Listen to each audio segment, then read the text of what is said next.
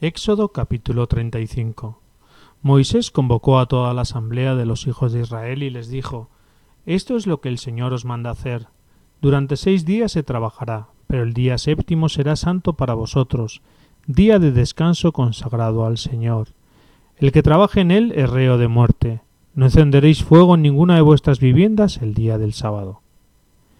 Moisés dijo a toda la asamblea de los hijos de Israel Esto es lo que mandó el Señor. De vuestros bienes ofreced un tributo al Señor.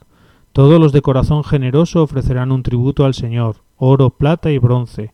púrpura violácea, roja y escarlata, lino y pelo de cabra, pieles de carnero teñidas de rojo, pieles de tejón y maderas de acacia, aceite para la lámpara, aromas para el óleo de la unción y para el incienso perfumado,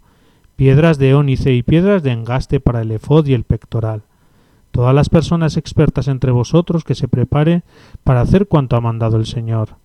La morada con su tienda y cubierta, broches y tablones, travesaños, columbias y basas,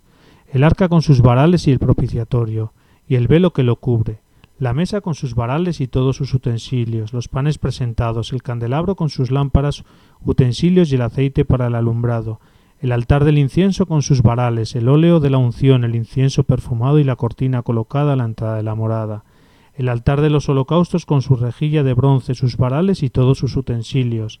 la pila con su basa, los cortisones del atrio con sus columnas y basas, y la cortina de la entrada del atrio, las estacas de la morada y las estacas del atrio con sus cuerdas, los ornamentos ceremoniales para las funciones del santuario, los ornamentos sagrados del sacerdote Aarón y los ornamentos de sus hijos para oficiar.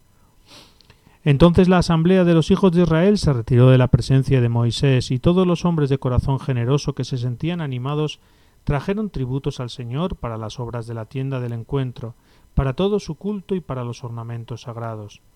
Acudieron hombres y mujeres, todos los de corazón generoso aportaron hebillas, pendientes, anillos, pulseras y todas clases de objetos de oro, y cada uno lo balanceaba ritualmente ante el Señor. Los que poseían púrpura violácea, roja o escarlata, lino, pelo de cabra, pieles de carnero teñidas de rojo y pieles de tejón los trajeron. Los que deseaban ofrecer tributo de plata y bronce se lo trajeron al Señor, y los que poseían maderas de acacia para cualquier obra las trajeron. Todas las mujeres expertas en el oficio hilaron con sus propias manos y trajeron las labores en púrpura, violácea, roja, escarlata y en lino. Y todas las mujeres expertas y bien dispuestas tejieron el pelo de cabra. Los jefes trajeron piedras de ónice y piedras de engaste para el efod y el pectoral, aromas y aceites para la lámpara, para el óleo de la unción y para el incienso perfumado.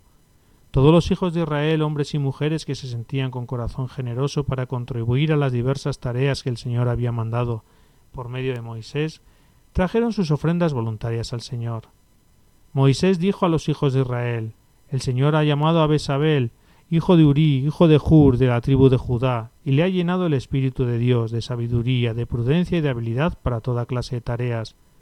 para que trace proyectos, labre el oro, la plata y el bronce, cincele piedras de engaste y talle la piedra y para cualquier otro tipo de trabajos, también le ha dado talento para enseñar a otros lo mismo que a Oliab, hijo de Ahisamac, de la tribu de Dan, les ha llenado de debilidad para trazar proyectos y realizar cualquier clase de labores, bordar en púrpura violácea roja o escarlata y en lino, proyectar y realizar toda clase de trabajo.